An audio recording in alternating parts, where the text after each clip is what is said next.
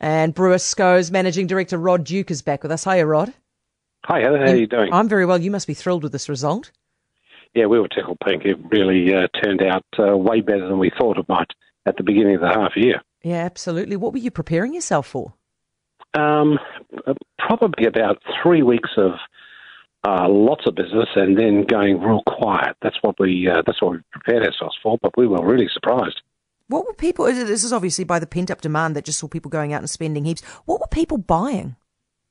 Right across the board, um, sporting goods right through Rebel Sport, and uh, homewares in particular from uh, from Briscoes. It was just sort of right across the board. So a bit of a case of getting bored with the interior, I suppose, of the house and trying to dress it up, and then realizing that you put on a lot of weight during lockdown.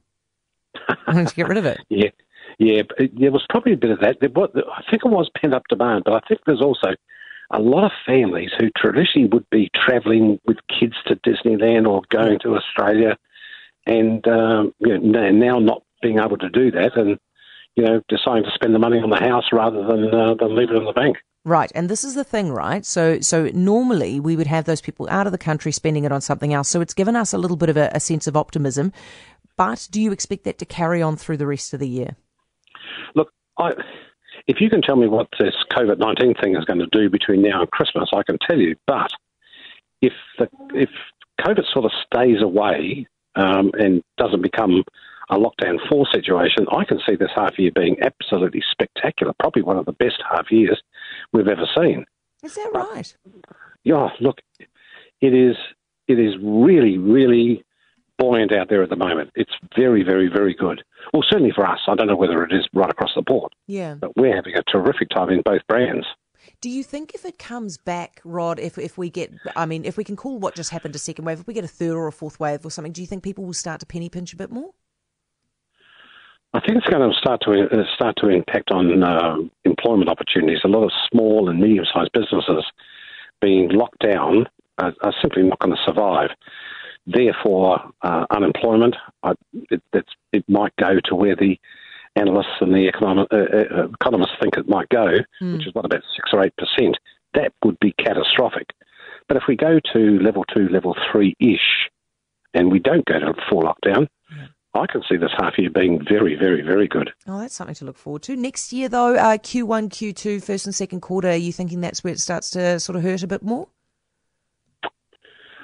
Um, look, I'm a I'm a guy that's a, glass half full rather than, and I'm I'm sort of looking for things that that that might go wrong.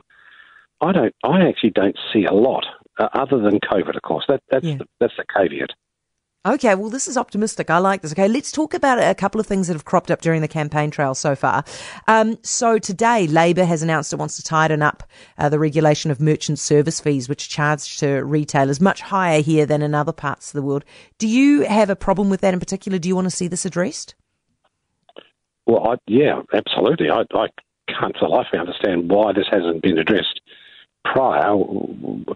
I'm just a bit suspicious it's come down immediately before an election, and they promised to do it after an election. So um, that's just politics, though, Rod, isn't it? Call me naive. yeah, yeah, okay. Would it make a huge difference to you? I mean, would you guys save a lot of money? Absolutely, yeah. Do you have yeah. any idea how much? look, I guess it's probably about half we're paying now. So it'd be hundreds of thousands of dollars. Jeez, all right, that is a lot. And what about the idea of another public holiday? Do you welcome this? Look, I look, I I, I struggle with the timing of it. That's all.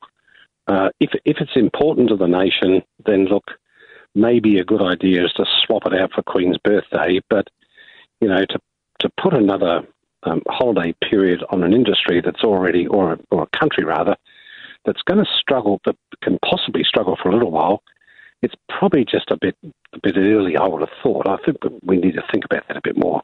Um, do you think that, I mean, what Labor's basically argued is that 2022 will be sufficient time for us to have recovered. Is that perhaps a little bit optimistic from them? Um, yeah, pro- probably. Look, I'm I'm always in the camp of um, wait, wait till things sort of smooth themselves out. Wait till they sort themselves out. Then you can make some some some you know, sensible decisions uh, rather than go early. Yeah, fair enough. Look, we've had a question um, on Twitter today that we wanted to put to you because we know, of course, Briscoes loves a sale. Will Briscoes have a Matariki sale? I can absolutely guarantee all your listeners, yes. Brilliant, and they can thank us for putting that idea to you.